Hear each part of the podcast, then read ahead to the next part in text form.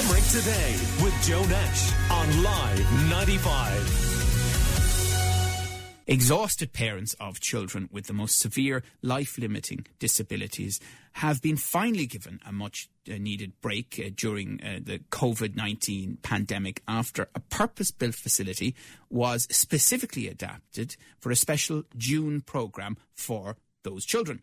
The 2.9 million St Gabriel's Respite House in Limerick, uh, which is the first purpose built facility of its kind in the country, was completed, would you believe, 18 months ago, but hasn't opened due to funding issues, funding to keep it running. Really, um, but it has been specially opened now and adapted in response to the urgent need for support to parents who are truly exhausted by round the clock care that they've been giving their children, especially uh, amid all these restrictions. Uh, but funding is now required to keep this open into the future. And uh, Maura O'Leary is CEO of St. Gabriel's. She is on the line to chat to us a bit more about it. Good morning to you. Good morning, Joe. How are you this morning? We're very good, very good. Thank you. So I, I know this has been quite a saga um, as I mentioned, for 18 months because I, I, actually was walking past it at some stage over the last month or two. And even from the outside, it's just a stunning facility, but yeah. in the knowledge that it isn't open. But now it is, but as you say, only for a certain period of time unless you can get funding to keep it running. Yes, I mean, we opened it in response to COVID, really. Um, the families that we work with are truly exhausted because normally their children, like the rest of the country, their, their children would have been going to school every day and they haven't gone to school since the 12th of March. So essentially, those families are caring for their children 24 7 around the clock. And in some cases, they haven't been able to avail of um, whatever little respite they were getting, maybe a night or two a month, or they might have been having um, support coming into the house, and that may have either stopped or the families may be too nervous to have people in and out of the house because these children are very, very vulnerable. So, in response to that, for the month of June, we opened it for a special programme, and we've almost 30 children coming in during the month. Some children are getting two days, three days, or four days in the month. Um, and even though it's very little, we have had an enormous response from the families. Um, and and I, I was just, I suppose, uh, taken by what you were talking about there earlier about what, what are we all going to do next Monday when things open up. And it struck me, the families that we're talking about, they're not going anywhere next Monday when things open up. They can't. So it's very important that we, we put something in place for them. Mm. Well, let's just hear from Lorraine Tierney. Um, she's a, a parent uh, who uh, has been uh, very glad to hear this news. Dylan is 13 years of age. Dylan can have anything from 10 seizures a day to 100 seizures a day, even through the night. The seizures, they control our every day, really. You know, we have to manage them, we have to always be on our guard. Cognitively, Dylan is the same as, pretty much the same as any other 13 year old little boy. Understands everything, wants to do the same things, but unfortunately, due to his uh, mobility issues, due to his non being non verbal, um, he only has the use of his right hand. He's very limited in what he can do. We care for him round the clock, 24 hours a day, seven days a week, uh, 365 days the year. We, there's only myself and my husband, Martin. We are both working full time. We're both members of Garda Síochána in Henry Street. We do four days on, four days off. We also have a little girl She's nine years of age and we need to look after her as well. So it's just kind of, it's just been constant. It's been tough. It's been hard. Dylan goes to St. Gabriel School. Um, up to COVID, he would go there every morning. So, you know, you'd have that time. Since Dylan finished school, which was in the middle of March, we've been on our own. We've had no help. It's absolutely exhausting. We're desperate for a break. So then we got a call um, from St. Gabriel Centre to say that they would be run- running this June programme. We were over the moon. He loves it here. He likes seeing the people that he knows from St Gabriel's. You know, it's been it's been you know such a great help. St Gabriel's respite house has been here. It's been completed with the last eighteen months. It's sitting here, doors closed, gate closed, but um, at the time when we needed it most, St Gabriel's Centre have managed to put this June programme in place. Parents are crying out for overnight respite. We're willing to look after our children. We want to look after them, but we need help. And we need to know that there's something there to look forward to a night away uh, for Dylan and a break for us as well.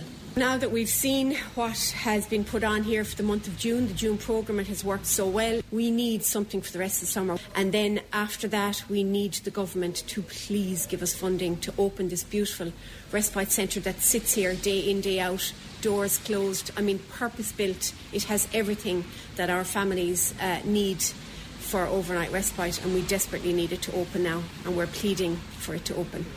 Lorraine Tierney there talking about her 13 year old son Dylan and how important St Gabriel's Respite Centre is proving uh, for them and for the family uh, during this uh, month. And uh, she mentioned that she and her husband Martin are members of An Garda Síochána based at Henry Street in uh, Limerick. And uh, it's been really emphasised over the last week how important a job uh, Gardaí do for us in Limerick and around the country. And indeed, that was the case during the last few months of the lockdown as well. We're talking to Maura O'Leary who's CEO of St. Gabriel's. Um, was the theory around all of this more uh, a bit like the Kevin Costner movie? If we build it, the funding will come? Um, probably, yes. Um, but you know, we don't take uh, things lightly at St Gabriel's. We have a very committed board of directors who who assess everything, and we started thinking and talking about this project um, ten years ago. So we met with parents. Um, we were doing uh, focus groups with them to see what their needs were. And the highest need that came up again and again around this cohort of children who have very um, complex physical disabilities and additional medical uh, needs was that they weren't getting overnight respite in a facility where their needs were met specifically. And we set we set about in 2010 looking for funding, looking for a proper site. Um, we were talking with the HSE. Our local HSE have been very supportive. They haven't been able to commit to ongoing funding because this is going to take a lot of money. It's going to be a nurse-led service, but we analysed whether or not we would take the risk, and we took it and we built it with local fundraising from the people in the Midwest and Limerick, and um, with philanthropy through the JP McManus Foundation and um, corporate social sponsorship. We've we've got it built. It's at a cost of 2.9 million. We know the need is there. The HSE know the need is there. Nationally, they know the need is there. Respite is a huge issue for families, and this house has been built to the highest specification. Um, there's six bedrooms. They're all en suite. They all have their own uh, overhead hoists. They all have their own piped oxygen and suction into every room in the building.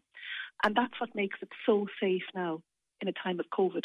If we had been asked to build a house in response to having children get respite during COVID, this is the plan, this is the design we would have used. But have you been um, surprised that you haven't been able to secure funding to open and keep going? Well, I suppose, you know, it was never going to be easy, and we know how tough things have been. Then we have the whole issue where we we don't really have a government that we can appeal to at the moment. You know, things COVID took over this year, um, but last year we did get um, 195,000 from the uh, local HSE, and that enabled us to put a manager in place. So without a manager, we wouldn't have been able to register HIQA. So now this February we um, had our inspection and we have a full registration with HIQA to open for overnight. So it's kind of an incremental step approach that we're using at the moment. Um, as I said, the local HSE has been very supportive, and for this programme, they've supplied us with all our PPE, um, and any, you know, they've been very supportive of us running this programme. But going forward, they're not going to be able to come up with 1.2 million locally. We need we need supportive funding coming down from the government for this. Right. Um, so to be very clear, you know, this fantastic facility is open and operating, but at the moment it's only for the month of June only for the month of June. We were able to redeploy staff that we have in other areas in there for the month of June. So our hydrotherapy pool is closed at the moment, as many of your listeners will know. And that's a wonderful facility that we run on a social enterprise model. We receive no funding from the state to build that or to run it. And we, oh, we, we, use it ourselves as a family. It's fantastic. yeah, so we redeployed our lifeguards and our pool staff in there. We redeployed our cleaners, our CE staff, our therapy assistants. And we wouldn't have been able to lead out on the June programme only that we have we redeployed our nurses. So some of our nurses were out frontline in nursing homes during the acute COVID phase. And once they came back to our service, we were able to set up the June programme, and we wouldn't have been able to lead out in it only for the fact that the HSE has funded us um, temporarily for um, a manager. So, you know, um, we, we, we adapted what we had. We did the best with what we had.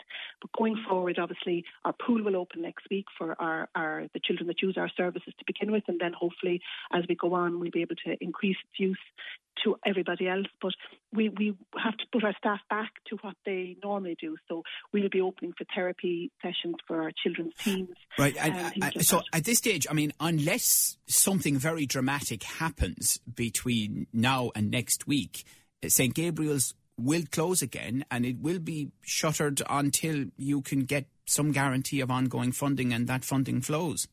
Yes, yes. I mean, we don't have the staff to op- keep it open. We just have a manager. We we put our own, um, I suppose, resources into this as well. Um, so we had to employ a cleaner.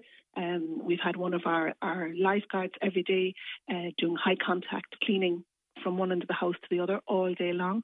This has to be a very safe environment. I'm sorry, and I, one thing I should say, just so that we don't confuse yeah. people, because obviously a lot of people will be aware of where the hydrotherapy pool is oh, in yes, Doyle, yes, Doyle. Yes, but the site of the respite centre is in Mungret. So people in Limerick will know the beautiful Mungret Park, and the house is situated in front of the park. So we're on a one and a half acre site. It's absolutely beautiful. And at the back of our site when we built it, the council gave us our own access into the park. So all month, children have been going out the back door of the house or out their own door because they all have their own door into their own little pod. They go out their own little door, they go down the back of the garden, they push a button, and they're in a 22 acre parkland. Right. So it's so, been absolutely amazing for them. What is your ask then of Limerick Today listeners this morning? I'm asking everybody to keep this um, active in their minds and when they're talking to people and to keep thinking of us that this is going to open.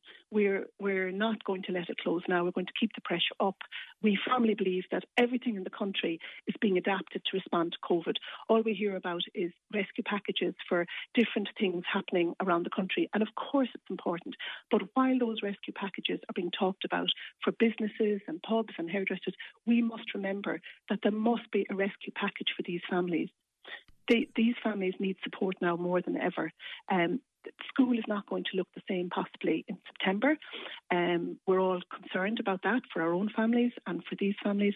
And it's more important now than ever that we have a safe and secure right. But, but, but part of your problem here is that this isn't really about donations? I mean, you'll welcome any donations. Oh, we will welcome any. Our fundraising has been decimated, obviously. So things that we would normally have run, like if it costs us but, but, but, but the difficulty you have with this is that the problem with donations is that they can come in fits and starts. That doesn't allow you to no, have a constant source of guaranteed no, funding to employ people for St Gabriel's yeah. Respite yeah. House. The, the, donations have been wonderful in that um, different forms of sponsorship bits of equipment for us. And it wouldn't be such a high spec, beautifully equipped building without the people in the Midwest and the companies supporting us. But now we need you know, a commitment to government funding. We need to have um, this included in the response of government to COVID coming, being here with us for a while. And it's a perfect environment to have children have respite in during a pandemic. Really, okay. it's very safe. All right. Well, listen, thank you very much for explaining all of that to us this morning, for making the case uh, for ongoing funding to run St. Gabriel's Respite House. Um, I'm sure if you've seen it, it's just a, a wonderful facility uh, there uh, in Mungret, but it is due, unfortunately, to close uh, at the end of the month again. Um, and uh, they need the, the funding that uh, Maura O'Leary, CEO of St. Gabriel's, has been chatting to us about. Thank you. Limerick Today with Joe Nash on Live 95.